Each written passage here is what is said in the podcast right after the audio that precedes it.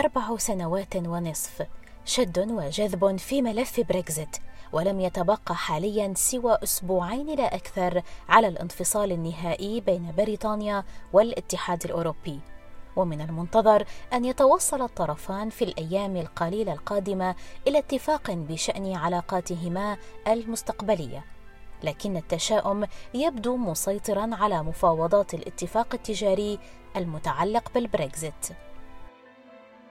فما الذي يجري بالضبط على الأرض في الساعات الأخيرة لمفاوضات خروج بريطانيا من الاتحاد الأوروبي؟ وهل تخرج بريطانيا من الاتحاد دون اتفاق تجاري؟ أو هل من الممكن التوصل إلى اتفاق قبل نهاية العام الجاري؟ هل تمديد المفاوضات أمر وارد؟ وما هي الخلافات التي لا تزال معلقة في هذا الملف؟ ولماذا تعتبر لندن العرض الذي قدمته بروكسل غير مقبول؟ وكيف سيؤثر فشل مفاوضات اللحظة الأخيرة على الشعب البريطاني. في حلقة اليوم من بودكاست في عشرين دقيقة سنلقي الضوء على مفاوضات مرحلة ما بعد بريكزيت الشائكة والتي ينتظر أن يبت بها الاتحاد الأوروبي وبريطانيا. فبين الإقرار بالفشل وعواقبه الوخيمة وبين الأمل في تغيير مفاجئ. ما الذي نتوقع حدوثه قبل أقل من عشرين يوم فقط من الانفصال النهائي بين الطرفين؟ أهلا بكم. شهد الأسبوع المنصرم تواصل مفاوضات لبريكزيت بين بريطانيا والاتحاد الأوروبي لكن يبدو أن الفرص باتت ضئيلة بشأن إبرام الاتفاق التجاري لما بعد خروج المملكة المتحدة من التكتل.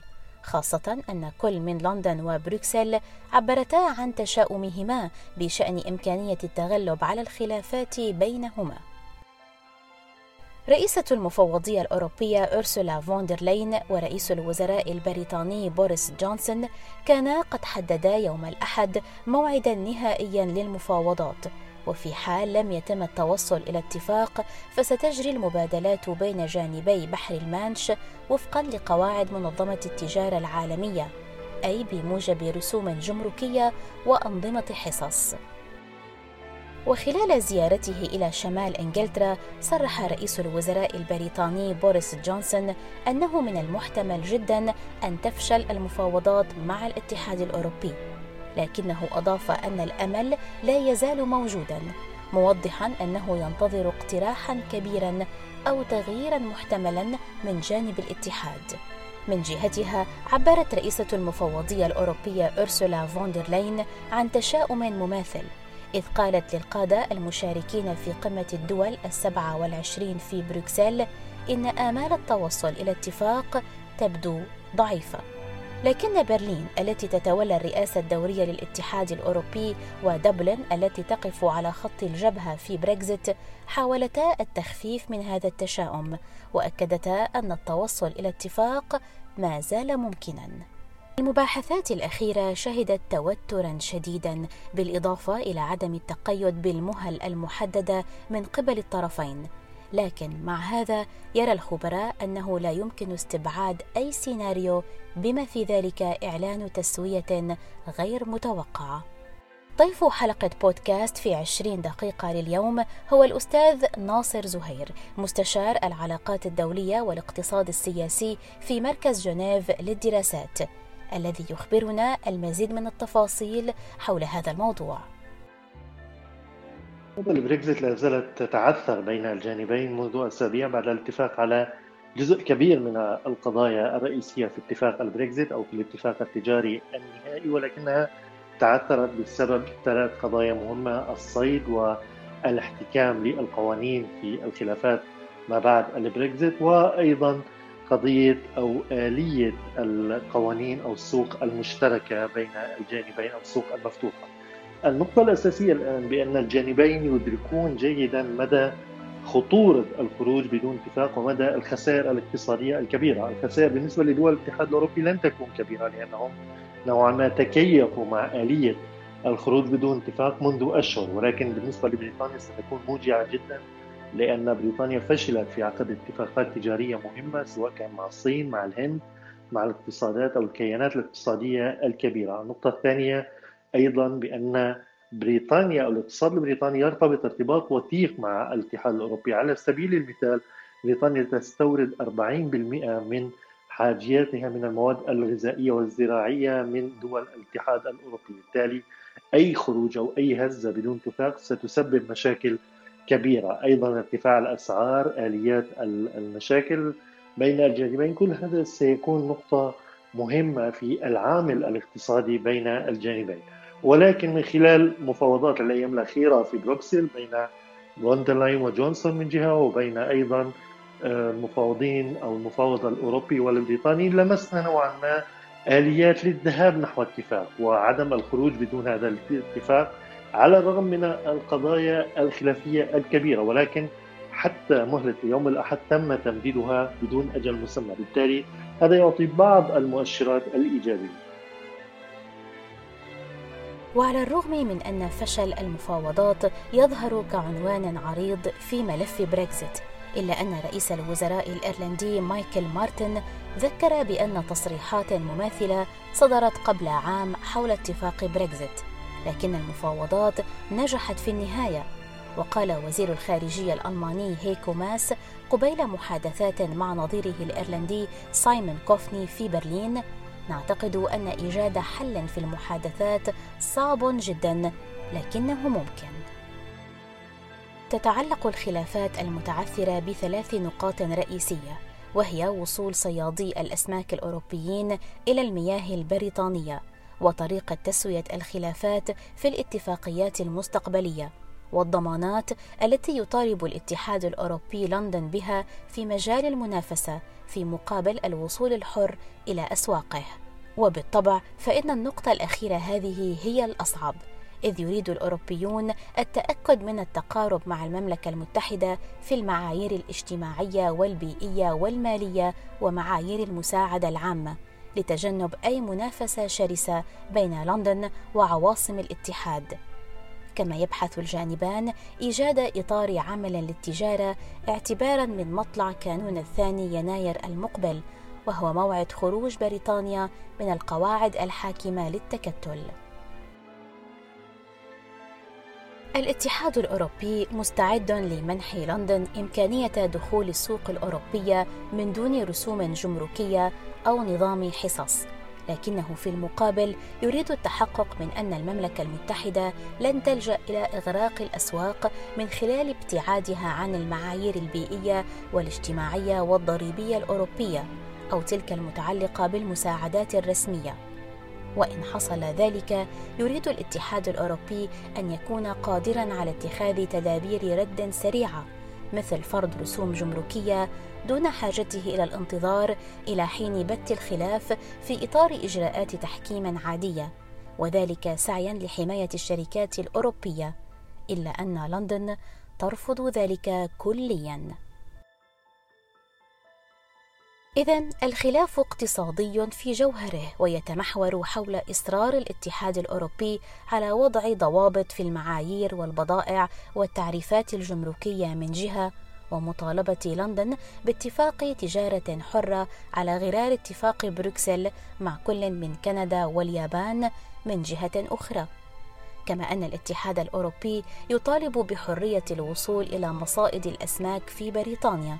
أما لندن فتطالب باتفاقية منفصلة للصيد وفتح الأسواق أمام أسماكها إضافة إلى ذلك يتهم الاتحاد الأوروبي بريطانيا بمخالفة القوانين بعد تعهدها بعدم إقامة حدود مادية في إيرلندا فيما تطالب لندن بالتفاوض على فتح الحدود بين إيرلندا الشمالية وجمهورية إيرلندا. وفي مؤشر على ارتفاع منسوب التوتر أعلنت وزارة الدفاع البريطانية مؤخرا أن سفنا تابعة لسلاح البحرية الملكية في حالة جهوزية تامة لحماية مناطق صيد الأسماك الوطنية. بينما عرضت المفوضية الأوروبية تدابير طارئة تهدف إلى الحفاظ على حركة النقل البري والجوي لمدة ستة أشهر بين الطرفين بشرط أن تقوم لندن بفعل الشيء ذاته. لكن تبدو التسوية في عمومها مستحيلة بين البريطانيين الذين يريدون الحصول على حرية تامة على الصعيد التجاري والأوروبيين الحريصين على حماية أسواقهم الكبيرة. ويتهم الأوروبيون بريطانيا بعدم المسؤولية فيما ترى لندن أن الجانب الأوروبي متعنت إلا أن الوقت المتبقي لم يعد في خدمة أي طرف فالوقت انتقل من مرحلة الأيام إلى الساعات بعد أن استنزف السنوات والأشهر. انفصال لندن الشريك المحوري عن الاتحاد الأوروبي هو مسألة لا يود أحد أن تلقى باللوم عليه. لكن الساحة البريطانية تشهد نموا لتيار نافذ في الحكومة يريد الخروج نهاية العام الجاري بأي ثمن حتى بلا اتفاق تجاري ينظم العلاقة ويقلل من الآثار السلبية الناجمة عن بريكزيت. وفي الميدان الأوروبي هناك إجماع على أنه يجب الا يتم مكافأة بريطانيا باتفاق تنعم فيه وهي خارج نطاق الاتحاد. ومع أن مساحة التوصل إلى اتفاق باتت قصيرة لكنها لا تزال متواجدة إلا أن المؤشرات تدل على أن إمكانية التوصل إلى اتفاق لا تزال أقل من احتمال الخروج بدونه. خاصة أن رئيس الوزراء البريطاني بوريس جونسون كان قد وضع استكمال بريكزيت بأي ثمن في مقدمة شعاراته الانتخابية. الأوروبيين يدركون جيدا بأن جونسون يحاول اللعب على سياسة حافة الهاوية أو الأيام الأخيرة كما فعل في اتفاق البريكزيت الأول بدأنا في آليات وخلافات كبيرة ومن ثم وصلنا إلى اتفاق في الأيام النهائية. ولكن الأوروبيون نوعا ما لا يريدون الدخول في هذه اللعبة مجددا ولا يريدون أن يعطوا لجونسون ما يريده من تنازلات إلا إذا كان هناك أيضا آليات لتنازلات بريطانية بين الجانبين في هذا الشأن. أيضا الموقف الفرنسي والإسباني بما يتعلق بقضية الصيد مهم جدا في هذه المرحلة. ولكن من المحتمل الوصول إلى اتفاق ولكن أيضا من المحتمل أن نصل إلى عدم اتفاق لأن جونسون وحكومة جونسون أو الحكومة البريطانيه نوعا ما غير مدركة على ما يبدو للخسائر الاقتصادية الكبيرة وحتى الهزة السياسية لاننا رأينا نشر زوارق من البحرية الملكية البريطانيه لحماية المياه الاقليميه يعني خطوات استفزازيه لم يكن لها أي داعي في هذه المرحلة الحساسة بين الجانبين. عدم التوصل إلى اتفاق بين الطرفين سيحتم الاحتكام إلى قواعد منظمة التجارة العالمية للتبادل التجاري بين بريطانيا والاتحاد الأوروبي. مع ما يحمله هذا من فرض رسوم جمركية أو نظام حصص. الأمر الذي سيعمق من مشاكل الاقتصاد البريطاني المتدهور أصلا جراء تبعات جائحة كورونا. ولهذا هناك بعض التكهنات في وسائل الإعلام البريطانية التي أشارت إلى أنه حتى إذا فشلت المحادثات الحالية فربما ستتم العودة إلى طاولة المفاوضات قبل نهاية العام كما أشار وزير الخارجية البريطاني دومينيك راب إلى أن الباب مفتوح لتمديد مهلة الخروج باتفاق بشأن بريكزيت. الأمر المؤكد الوحيد حاليا هو أن بريطانيا التي انسحبت رسميا من الاتحاد الأوروبي في الحادي والثلاثين من كانون الثاني يناير 2020 ستخرج نهائيا من السوق الأوروبية الموحدة والاتحاد الجمركي نهاية الشهر الجاري. الاقتصاد البريطاني سيعاني حتما بعد خروج لندن من التكتل الأوروبي سواء خرجت باتفاق أو بدون اتفاق. إلا أن التوصل إلى اتفاق تجاري يبقى أمرا أهين من عدمه إذ تشير التقارير إلى احتمالية تعرض الاقتصاد البريطاني للانكماش بنسبة 2.5% في حال خروج بريطانيا من الاتحاد دون اتفاق. فيما ذكر بنك بريطانيا أن الانكماش الاقتصادي سيحدث بنسبة نصف بالمئة فقط على مدى سنتين في حال تم التوصل إلى اتفاق تجاري.